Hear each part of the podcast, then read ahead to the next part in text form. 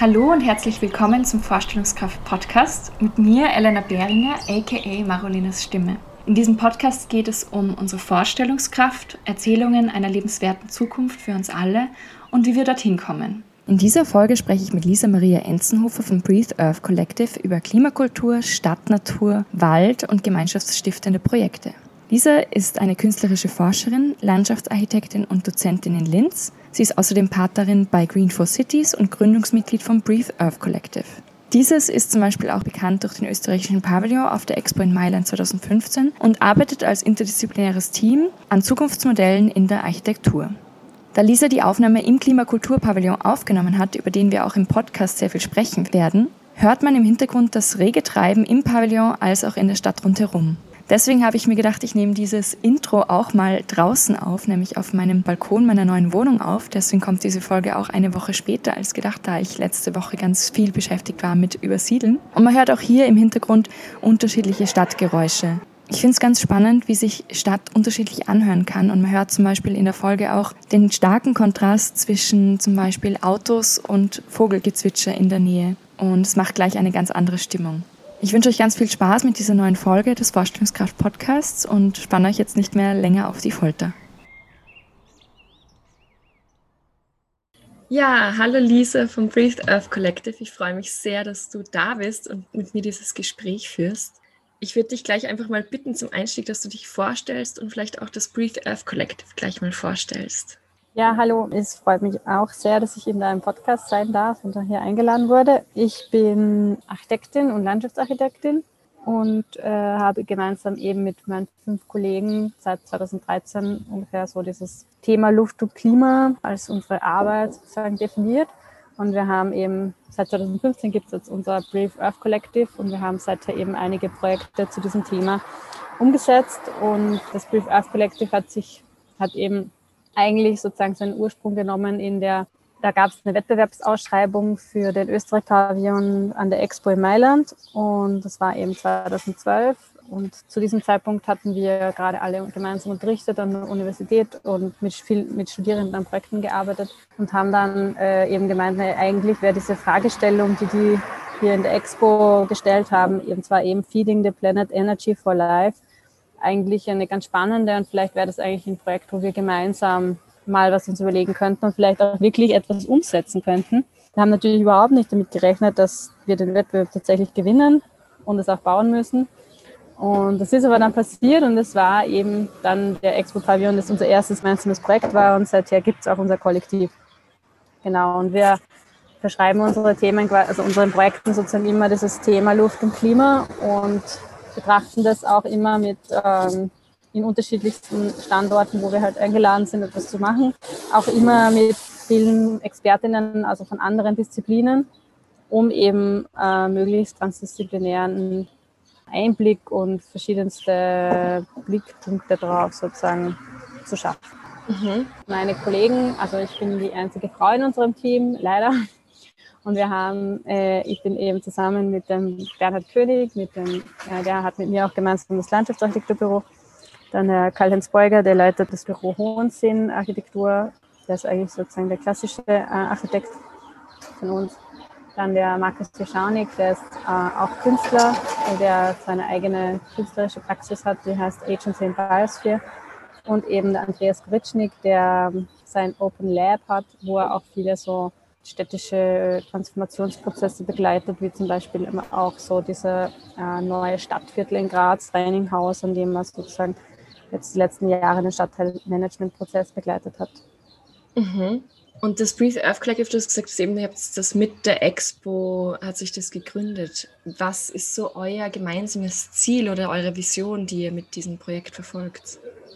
Ja, eigentlich geht es uns darum, dass wir eben festgestellt haben, als diese übergeordnete Frage bei der Expo auf, aufkam, so Feeding the Planet Energy for Life, das ist ja schon quasi so die große Frage, dass wir eigentlich eben nicht wieder von irgendwelchen normalen, unter Anführungszeichen, Essen sprechen müssen, sondern wirklich über Luft und Klima, weil Luft und Klima sind ja eigentlich unsere wichtigsten Nahrungsmittel und das ist jetzt eigentlich auch in dieser Diskussion so, so eingefahren selbst, auch wenn wir gemerkt haben, ja, ja, es, wir müssen eigentlich genau über das sprechen und eben nicht über Sachertorte oder sonst irgendwas, die möglichst nachhaltig hergestellt wird. Das spielt dann alles wieder mit rein. Aber eigentlich müssen wir wirklich über diese ganz abstrakten Dinge sprechen und die versuchen äh, verständlicher zu machen. Mhm. Und wir beschreiben uns selbst auch als Think and Do Tank. Und das ist für uns eben, kommt eben auch daher, dass wir eben versuchen, immer etwas nicht nur sozusagen immer zu denken und irgendwelche Ideen auszudenken, sondern die auch selbst umzusetzen oder Prototypen dafür zu bauen. Und so sehen wir eigentlich alle unsere Projekte auch als Prototypen, als gedachte oder erbaute Visionen in kleinerem Maßstab, die, die man einfach viel größer denken könnte und die eben zu einem verbesserten Klima und einer verbesserten Luft beitragen können. Mhm. Ja, das ist eine voll spannende Herangehensweise, finde ich, so Prototypen einfach mal zu bauen und auch zu zeigen, was so möglich ist. Du sitzt ja jetzt gerade auch in so einem Prototypen im Klimakulturpavillon Graz. Über den habe ich euch auch gefunden, weil eben eine Freundin von mir mich dorthin geschickt hat, als ich in Graz ein Wochenende war. Und es war so berührend, weil eben dieser Klimakulturpavillon plötzlich einen Wald mitten in die Stadt bringt und ich bin dort gestanden, es hat draußen geschüttet, wir sind geschützt unter diesen Planen gesessen und ich habe einfach Rotz und Wasser geheult, weil ich das so schön gefunden habe, dass so ein Ort in der Stadt existiert und einfach auch so Lust drauf macht, dass es einfach mehr solche Orte gibt. Kannst du vielleicht ein bisschen mehr darüber erzählen, wie dieser Kulturpavillon entstanden ist und auch was da eure, vielleicht auch die Herangehensweise war an das Ganze? Ja, also wir haben äh, im Rahmen vom vom Kulturjahr gab es, äh, also Graz war ja 2020 ein großes Kulturjahr ausgerufen und mit der übergeordneten Fragestellung, wie wir leben wollen. Und diese Fragestellung fanden wir natürlich spannend, weil ja, ich finde es eigentlich spannend, dass sozusagen eine ganze Stadt so auf Art Klausur geht und sich mal überlegt, wie wollen wir denn jetzt die nächsten zehn Jahre unsere Stadt umgestalten, damit wir wirklich irgendwann einmal sagen können, okay, so wollen wir wirklich leben. Und haben jetzt deswegen ähm, dann vorgeschlagen, wieder einen Wald in die Stadt zu bringen, um eben dieses Thema Klima und Luft mitten in der Stadt zu verankern, weil meine, in Graz ist der bekanntlicherweise die Luft auch wirklich ein Problem. Also wir haben hier immer noch mit sehr hohen Feinstaubwerten zu kämpfen und Smog ohne Ende. Es wird immer noch in der Innenstadt viel Auto gefahren und hier einfach wirklich auch ein Statement zu setzen für Frischluftkultur in der Stadt. Und zum anderen aber natürlich haben wir eben festgestellt, dass unsere bisherigen Prototypen oft die Installation an sich waren und das war dann so ein sinnliches Leben für, für, für die Besucher. Aber der richtige Austausch und der Diskurs hat meistens keinen Platz gehabt. Das war dann irgendwie davor draußen, aber so richtig, dass man da jetzt eine Veranstaltung machen kann und mal richtig Raum hat, hat halt eigentlich meistens gefehlt. In diesem Projekt war uns das deswegen sehr wichtig, dass wir dieses Thema der Bühne und den Diskursraum plus die Installation des Waldes in eins verbinden können und eben beides ermöglichen, so dass man das nicht immer sozusagen einen Diskussionsraum und eine Installation das alles trennt, sondern dass wir sozusagen hybride Orte schaffen in der Stadt, die das gemeinsam können und, und eben auch ein konsumfreier Ort sind inmitten der eigentlich sehr konsumorientierten Stadt. Mhm. Ja, das zeigt sich auch in so Kleinigkeiten. Ihr habt ja, glaube ich, so ein Tauschregal auch drinnen und einfach so, dass man sich einfach hinsetzen kann, ohne dass man jetzt irgendwas konsumieren muss oder so und einfach diesen Raum hat. Ja, voll. Genau, selbst wenn sozusagen, es gibt ja manchmal Veranstaltungen auch von Firmen oder von eben unseren Partnern und immer wenn, äh, wenn die das auch sozusagen eigentlich auch wirklich mieten, den Pavillon, ist es trotzdem so, dass wir immer den Pavillon trotzdem offen halten für jeden anderen Stadtbesucher, der einfach vorbeikommen kann und ihn trotzdem nutzen kann. Mhm. Für mich hat sich auch sehr nach so einem Gemeinschaftsort angefühlt. War das was, was euch irgendwie im Prozess der Forschung sehr wichtig war oder wo ihr auch ganz aktiv darauf geachtet habt, wie ihr diesen Raum gestaltet, damit genau solche Räume entstehen können? Ja, wenn das für dich sich so anfühlt, dann haben wir das ja richtig gemacht. ähm, das freut mich sehr, weil das ist ja gar nicht so einfach, sozusagen eine Architektur zu erfinden, die eine Gemeinschaft fördert. Ähm, weil wenn man sich das vornimmt als Architekt, ähm, ist das eigentlich eine sehr schwierige Herausforderung, finde ich, oder Aufgabe, die man gar nicht so einfach lösen kann. Und ja, wir haben eben versucht, auch den, den Wald und, und das, dem Klima Raum zu geben, in, inklusive des Diskurses und trotzdem aber auch dem Wald wirklich ins Zentrum zu rücken und den Menschen auch als Voyeur gewissermaßen zu verpflichten, dass er ja eigentlich nicht in den Wald gehen soll. Es hat sich aber jetzt mittlerweile trotzdem so ein kleiner Waldpfad entwickelt, wo die Kinder vor allem immer durchlaufen. Ähm, das ist aber auch irgendwie wunderschön, weil die natürlich genau diese Erfrischung im Wald suchen und das äh, ihr Instinkt einfach will. Und da wollen wir natürlich als auch widersprechen oder so. Und Gemeinschaft ist eben, glaube ich, jetzt vor allem auch entstanden oder entsteht gerade eben sehr stark. Das ist eigentlich das, an dem wir jetzt gerade arbeiten, natürlich mit all diesen Veranstaltungen und verschiedenen Menschen, die mitmachen, ist, dass wir versuchen, eben die Events so zu kuratieren, dass auch immer Sachen parallel stattfinden. Wir haben jetzt die Woche zum Beispiel drei verschiedene Ausstellungen. Das heißt, es kommen einfach verschiedenste Themen zusammen. Und wir teilen, haben dann auch eine Midissage und eine Vernissage gemeinsam gelegt, sodass wir sozusagen auch unterschiedliche Leute zusammenbringen, die die dann wiederum ins Gespräch kommen und so. Ähm, dann gibt es nebenbei noch ein Crowdforesting, wo man wieder Bäume geschenkt bekommt zum Aufforsten in der Stadt und so weiter. Und, oder wir haben die Open Forest Kitchen jetzt letzte Woche begonnen, weil es jetzt mit Covid endlich möglich ist, dass man auch draußen wieder was kocht. So, so dass man so viele unterschiedliche Formate hat, die auch eben verschiedene Leute ansprechen und so auch äh, eben auch wahnsinnig spannende Gespräche entstehen und eben dieses Machen wir sind ja auf dieser Suche nach dem Machen, wie kommen wir ins Tun, ins Handeln fürs Klima, irgendwie unterstützen sollen. Was ist zum Beispiel diese was Open Forest Kitchen, die, die ihr veranstaltet? Also wie kann ich mir das vorstellen? Ja, wir hatten früher so ein Projekt, das hieß Open Kitchen und da haben wir eigentlich einfach eine Holzküche gehabt, die wir immer wieder im öffentlichen Raum aufpoppen ließen und dann auch direkt aus dem, aus dem öffentlichen Raum geerntet haben. Das heißt, wir haben eigentlich sozusagen Gemeinschaftsgut geerntet das, äh, und daraus sozusagen direkt unterm Apfelbaum Apfelkuchen gebacken oder ähm, eben verschiedene Kräuter gesammelt und daraus Pesto gemacht und so weiter. Und da war eigentlich die einfachste Regel, äh, jeder kann mitmachen, soll etwas mitbringen, etwas Geerntetes und jeder, der eine Schürze hat, ist auch Koch. Und da gab es eine Anzahl an Schürzen und die waren dann sozusagen Teil des jeweiligen Prozesses. Und manchmal haben so Open Kitchens bis Mitternacht gedauert, weil wir die zum Teil auch im Kunsthaus veranstaltet haben. Und manchmal war es am Samstagvormittag parallel zum Markt. Das ist sehr unterschiedliche Settings.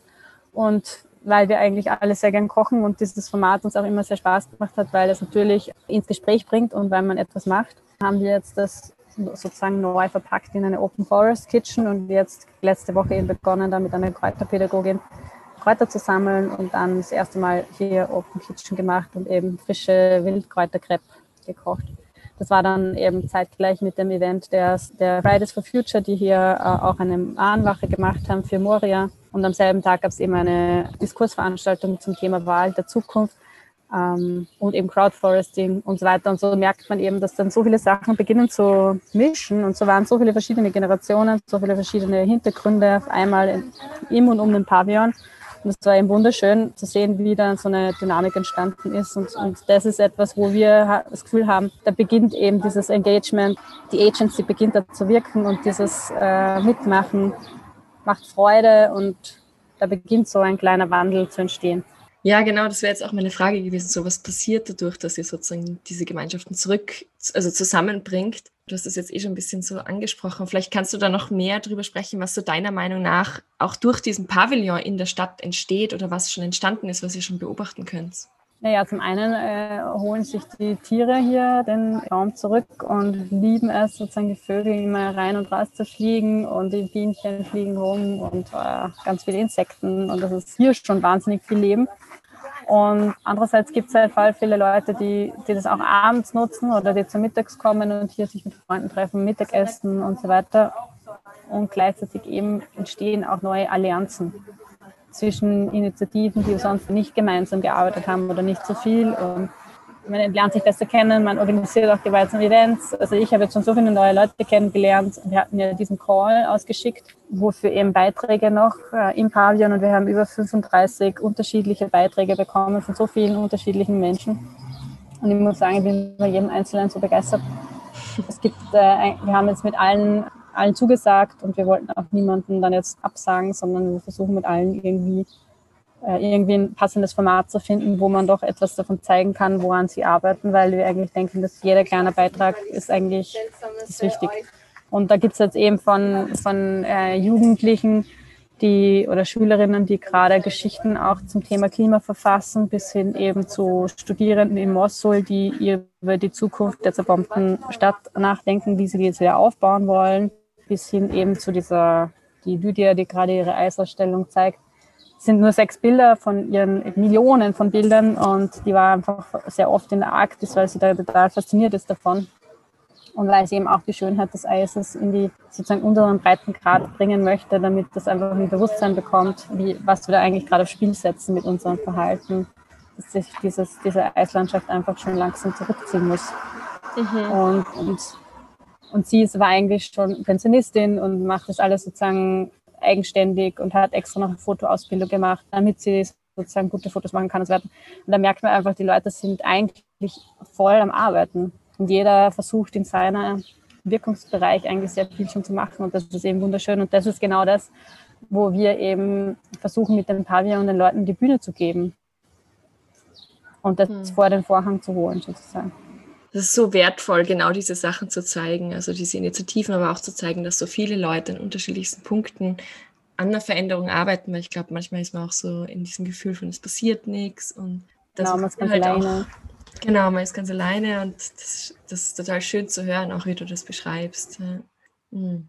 Wie ist dieser, also ich habe so ein paar Fotos, glaube ich, schon auf eurer Website oder so gesehen, wie ihr diesen Pavillon auch aufgebaut habt. Wie kann man sich das vorstellen? Wie ist dieser Wald überhaupt entstanden? Wie macht man das, dass man plötzlich einen Wald mitten in die Stadt bringt? Ähm, ja, das ist gar nicht so einfach. Aber die, die Pflanzen sind da, muss man sagen, wirklich sehr flexibel und schaffen das auch voll gut. Ähm, es ist eigentlich so, dass wir ähm, natürlich, weil es ein temporäres Projekt ist, äh, hier nicht in den Boden graben konnten, sondern wirklich auf dem Platz das Ganze aufgebaut haben. Der Platz ist leicht abfallend. Dadurch konnten wir sozusagen über eine Überhöhung, über sozusagen, äh, wir haben mehr, so, so mehrere Meter Substrate aufgeschüttet und zu Hügeln geformt konnten wir eigentlich wahnsinnig viel Substratraum bauen, ähm, das für die Bäume wirklich sehr ausreichend ist, vor allem für diesen Zeitraum, um zu wurzeln. Und konnten dadurch eigentlich für alle Pflanzen ein wunderbares Ökosystem aufstellen, das für sie sehr, sehr gut funktioniert. Also es ist bisher so, dass es allen Bäumen sehr gut geht. Die haben alle sehr ausgetrieben. Was wichtig ist in unseren Projekten ist, dass wir immer versuchen, wirklich auch Waldökotypen zu repräsentieren und die zu respektieren und die sozusagen eben ähnliche Typen, die so auch natürlich im Wald vorkommen, wieder zusammenzustellen. Und also wir suchen immer Leitbaumarten aus, die dann dementsprechend unter Pflanzen begleitet werden von kleineren Bäumchen und von Sträuchern und Stauden und Karottschicht die zusammenpassen, damit die sich auch in einem Synergieeffekt sozusagen wohlfühlen und wir dann nicht künstlich versuchen müssen, die irgendwie da zusammenzuhalten, weil manche Pflanzen können sich einfach nicht riechen. Und das ist äh, etwas, woran wir eigentlich immer, wo wir auch immer sehr viel Arbeit und Recherche reinstecken, dass das sozusagen zusammenpasst. Und hier haben wir aber jetzt wirklich auch äh, eine neue Mischform entwickelt an einen Klima-Zukunftswald, der halt unter Anführungszeichen jetzt für unsere Wälder, in, also nicht in den, in den Höhenlagen, aber in den Tieflagen eigentlich auch ein gutes Modell wäre wahrscheinlich, wie man umforsten müsste in vielen Beständen, wo eben die Fichte zum Beispiel eben total ausfällt äh, und andere Baumarten leiden, dass das Zukunftsbiotop so eigentlich auch gut funktionieren kann. Und da haben wir eben zum Beispiel verschiedene äh, Eichensorten, oder Hainbuchen, Rotföhren, äh, auch einen Feldahorn und so weiter, die, die da eigentlich so auch ein bisschen die Zukunft, obwohl sie eh schon da sind, aber jetzt eigentlich auch vermehrt wahrscheinlich eine Rolle spielen werden. Mhm. Das heißt, du sprichst jetzt da eigentlich auch schon eine größere, größere Bewegung an, dass sozusagen auch unsere Wälder sich verändern müssen. Verstehe ich das richtig? Ja, genau. Also es ist ja so, dass viele Wälder, die so jetzt gepflanzt wurden, oft sehr stark für die, im Aufforstungsgedanken gepflanzt wurden und um zu produzieren. Und vorrangig, und das ist natürlich vielseitig eben dem nicht, hat nicht unter Planung oder mit dem Ökosystem stattgefunden, sondern es ist und, und auch nicht unter Berücksichtigung von Klima stattgefunden, sondern es ist tatsächlich einfach nach Preisen, Marktpreisen wirklich entschieden worden. Und das hat jetzt auch der Experte letzte Woche in diesem Diskurs ganz gut erklärt. Er sagt halt einfach früher, bis vor 20 Jahren oder 10 Jahren, und das ist in, in einer Baumpflanzzeit ja nicht lange, so ein Zeitraum, sondern wir müssen ja in 150 Jahren denken oder 100 Jahren Zeiträumen war das Klima, konnte man so quasi, oder Wetter, Klima konnte man eigentlich so ziemlich ignorieren und man hat halt einfach gepflanzt. Aber das geht jetzt einfach de facto nicht mehr und sie müssen halt jetzt wirklich darauf achten. Und da wird es halt einfach jetzt wirklich spannend, auch die richtigen, die richtigen Sorten für den richtigen Boden, für das richtigen Standort zu suchen, um eben das Ganze nachhaltig und auch wirklich sozusagen unseren Wald am Leben zu halten. Mhm. Weil in vielen Stücken Wald geht es leider einfach wahnsinnig schlecht. Das heißt eigentlich, euer Pavillon ist nicht nur ein Prototyp für Wald in der Stadt, sondern auch für Wald generell, dort, wo jetzt sozusagen anderer Wald steht. Genau, also wir haben halt versucht, äh, hier in Kooperation mit dem Bundesforschungszentrum für Wald und mit der Landwirtschaftskammer, mit der Forstabteilung hier auch wirklich eine Art Prototypwald zu bauen hier in der Stadt, der eben auch für, für Forstbetriebe, und das sind ja sehr oft auch Familienunternehmen und kleine Betriebe, die, den, die haben halt ein paar Hektar Wald und jeder macht halt so sein Ding, eben auch als Informations- oder Inspirationsort dienen soll, wie ihr Wald denn in Zukunft sozusagen vielleicht mal bekannt werden kann wenn sie mhm. eben Problembäume haben, die raus müssen. Mhm. Du hast vorher auch gesagt, das ist ein temporäres Projekt, also der Wald bleibt nicht dort. Da stellen sich für mich zwei Fragen. Einerseits, warum nicht? Und die zweite Frage, wie schafft man es, dass man so ein Ökosystem dann wieder von dort entfernt? Also was, was passiert dann mit den Bäumen? Also zum ersten, warum nicht? Naja, also wir sind natürlich ein temporäres Projekt, ein Kulturjahrprojekt. Im besten Falle wird es zum permanenten Projekt, das wissen wir aber heute noch nicht.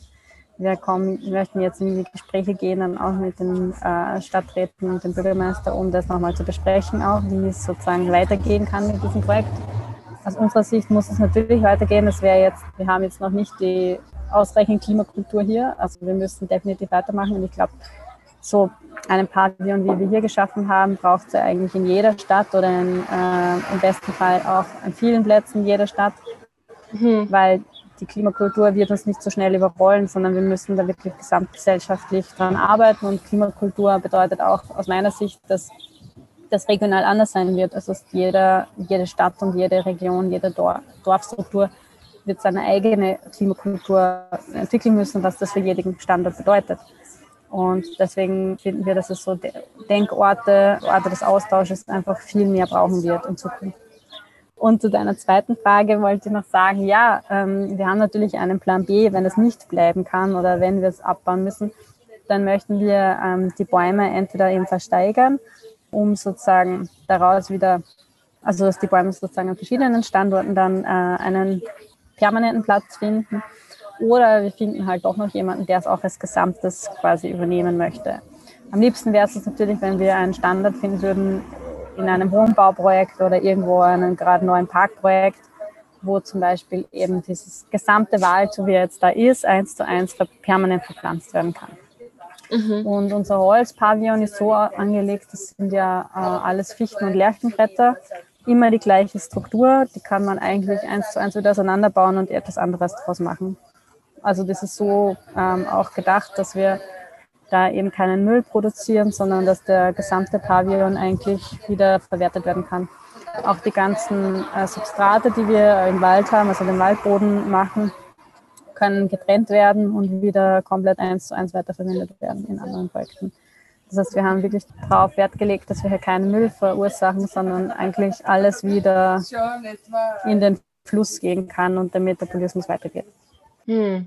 Voll der schöne Ansatz, also dass sozusagen auch das Projekt an sich einfach diese Kultur vielleicht auch lebt. Da würde ich gerne noch nachfragen, was ist für dich Klimakultur? Was bedeutet das? Ja, das ist jetzt äh, die große Preisfrage. ja, was bedeutet Klimakultur? Für mich bedeutet Klimakultur eigentlich, dass wir einen Wandel hin zur klimapositiven Gesellschaft entwickeln. Und wenn wir das geschafft haben, dann haben wir auch die Klimakultur, glaube ich, in allen Ebenen unserer Gesellschaft etabliert.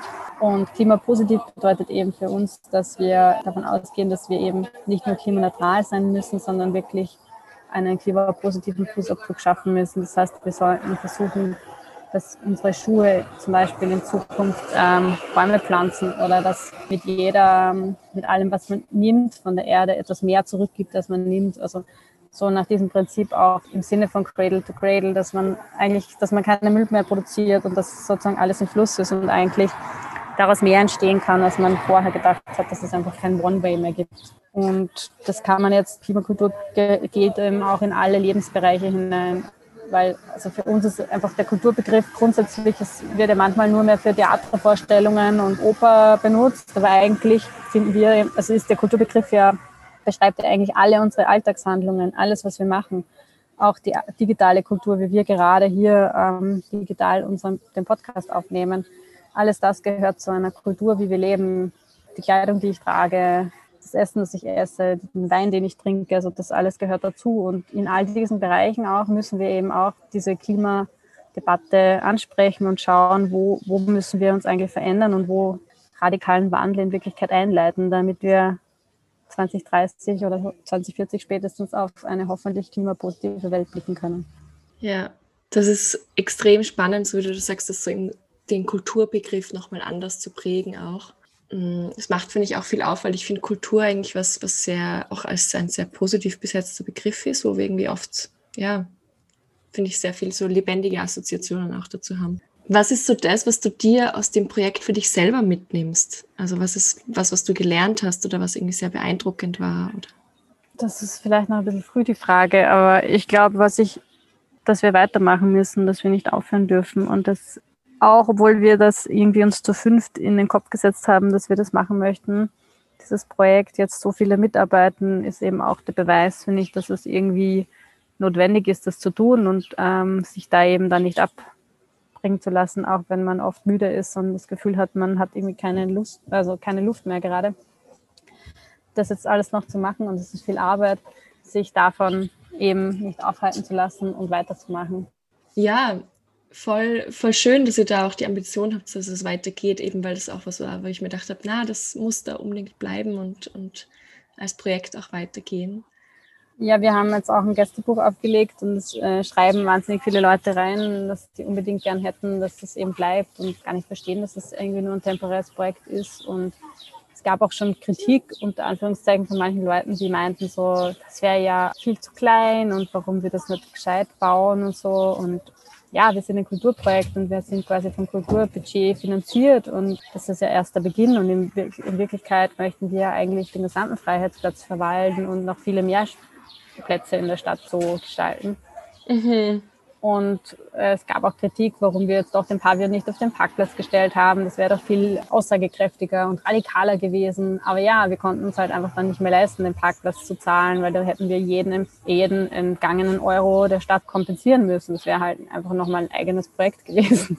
Also so Sachen, ja, das sind alles Dinge, die wir uns auch überlegt haben und die natürlich wir auch gedacht haben, okay, das wäre jetzt irgendwie schlau gewesen, wenn wir da noch irgendwie 10.000 Euro mehr hätten, aber das hatten wir halt einfach nicht mehr. Und schlussendlich ist es eben ein erster Schritt. Und ähm, wir möchten halt mit diesen Projekten auch den Möglichkeitsraum aufspannen und erstmal überhaupt die Leute zum Nachdenken bringen und das Ganze zu erleben mit ihren ganzen Sinnen und und das wirken zu lassen und dann kann man den nächsten Schritt gehen. Und der nächste Schritt ist definitiv dann etwas Größeres, hoffe ich, in Graz und auch vielleicht in immer anderen Städten. Hm. Ja, das wäre super. wäre ich sehr dafür. Ich unterbreche diese Folge für eine kurze Ansage, nämlich freue ich mich, dass diese Folge wieder gesponsert wird, nämlich von Bookbeat, der einzigen Hörbuch-App, wo du unbegrenzt viele Hörbücher im Monat anhören kannst. Und mit dem Link in den Notizen kannst du auch diese App für 30 Tage jetzt gratis testen und ganz, ganz viele unterschiedliche Hörbücher im nächsten Monat durchhören. Ich zum Beispiel höre gerade ein ganz, ganz spannendes Buch von Justin Baldoni. Es gibt dort Kinderbücher, Fantasybücher, Ratgeber, wissenschaftliche Bücher oder auch Sachbücher. Also für jeden Geschmack ist dort etwas dabei. Und damit geht es auch wieder schon zurück zur Folge mit Lisa. Wie, ich meine, das ist vielleicht auch was, was du noch nicht ganz sagen kannst, aber wie begegnet euch da die, die Politik und auch die, die Stadtgestaltung und Verwaltung? Sehen die das als was, wo sie sagen, ja, das würden die auch gern weitermachen? Du hast schon ein bisschen gesagt, es gibt schon gerade Gespräche in die Richtung. Ja, also wir möchten jetzt die Gespräche beginnen. Wir haben nur über drei Ecken flüsternde Stimmen gehört, dass es wohl auch in der Stadt schon Stimmen gibt, die darüber nachgedacht haben, was das denn bedeuten würde. Ich denke, wir müssen das jetzt erstmal sozusagen offiziell dann in die Wege leiten und dann schauen, wo, wo die Möglichkeiten liegen. Es ist natürlich immer eine finanzielle Frage am Ende des Tages, wie wir weitermachen können, weil natürlich haben wir, ähm, und ist der Platz wahrscheinlich auch dann irgendwann wieder von jemandem anderen schon reserviert. Es ist ja doch auch ein sehr äh, zentraler Platz in der Stadt und es gibt viele andere Veranstaltungen, die natürlich auch stattfinden wollten und wir blockieren den Platz natürlich auch sehr stark, obwohl wir auch versucht haben, wirklich mit allen zu kooperieren, die hier auch Veranstaltungen machen wollen. Das heißt, dass sie das auch trotzdem machen können, halt in und rund um den Pavillon. Das heißt, äh, ich glaube, ich kann das jetzt noch überhaupt nicht einschätzen, aber wir haben auch jetzt dann im Juli noch ein Diskursevent, wo der Stadtplanungsleiter ähm, auch kommt und wo wir auch eben genau über diese Zukunft in Graz sprechen möchten. Und das heißt, ich glaube, wir werden jetzt diese Zeit bis Mitte August erstmal noch nutzen, um ganz viele Gespräche zu führen, viel zu sammeln. Wir nutzen auch unsere Diskursevents so, dass wir da nicht nur sprechen, sondern dann auch gemeinsam mit den Gästen Klimakulturgeschichten schreiben äh, und entwickeln, die sozusagen ähm, auch so eine Alltagskultur in der Zukunft versuchen zu formulieren und genau, die, die dann auch Zukunft, einen Ausblick in diese Zukunft ergeben können. Und das wird auch in eine Publikation fließen und so weiter. Das heißt, ja, wir versuchen möglichst viel Material erstmal zu sammeln und dann werden wir wahrscheinlich so auf eine Art Klausur gehen müssen, um zu sehen, was und wie es weitergehen kann. Mhm. Ja, dann drücke ich euch die Daumen. wie lange gibt es den Pavillon in Graz noch? Also bis 15. August ist er jetzt auf alle Fälle noch offen. Und dann müssen wir eben schauen, wie sich das jetzt weiterentwickelt. Wir müssten auf alle Fälle am 15. September nach aktueller Vertragslage den Pavillon abgebaut haben und den Standort wieder wesenrein zurückgeben an die Stadt. Erdrein, sozusagen. Genau. genau, so wie vorher, ohne Mankos. Ja. Genau. Vielleicht noch so eine abschließende Frage. Wie stellst du dir eben eine lebenswerte Zukunft vor, die diese Klimakultur lebt? Ähm, ja, ich denke, ich versuche das auch in meinem Leben irgendwie zu leben. Trotzdem muss ich ganz ehrlich sagen, haben wir immer noch ein Auto. Ich fahre ganz selten, aber ich, irgendwie momentan habe ich halt ein kleines Kind und ich fahre dann trotzdem irgendwie mit dem Auto nach Graz leider momentan, wegen auch wegen dieser Covid-Situation, weil man mit kleinem Kind irgendwie so viel braucht und hm. das ist irgendwie schwierig und ich hadere total damit. Aber irgendwann werde ich es verkaufen und ich nutze es in meinem Alltag eigentlich kaum. Es ist eigentlich nur für so große Reisen hilfreich, weil es halt irgendwie auch ein Campingbus ist, eigentlich so ein VW-Bus. Man weiß, wie das schwierig ist. Aber sonst, äh, außerhalb von dem, versuche ich wirklich eben auf die Kleidung, die ich kaufe, zu achten, eigentlich wenig zu kaufen, so wenig wie möglich, ähm, nur bio und sehr regional zu essen, möglichst regional alle Geschäfte zu unterstützen, die das auch machen, eben diese Architekturen zu bauen, hier Anstoß zu denken, den Diskurs aufzuspannen, kritisch zu sein, Sachen zu hinterfragen und dabei halt irgendwie auch den Spaß nicht ganz zu verlieren. ja, ich weiß nicht, das ist so ganz schwierig zu sagen, äh, ich mache alles richtig, wenn ich meine CO2-Bilanz ausrechne. Es gibt ja so viele verschiedene Rechner, dann steige ich da manchmal sehr gut aus und manchmal wieder ganz schlecht, weil eigentlich wohnen wir auf sehr kleinem Fuß. Aber natürlich, ich habe ein Kind in die Welt gesetzt, das macht auch einen großen Fußabdruck aus und das hatte ich mir auch mal überlegt, ob ich überhaupt Kinder haben will, weil es ja auch irgendwie die Frage ist, ob das überhaupt Sinn macht. Manche sagen, ja, das geht gar nicht mehr. Aber ich habe mich dann trotzdem dafür entschieden und das ist wunderschön.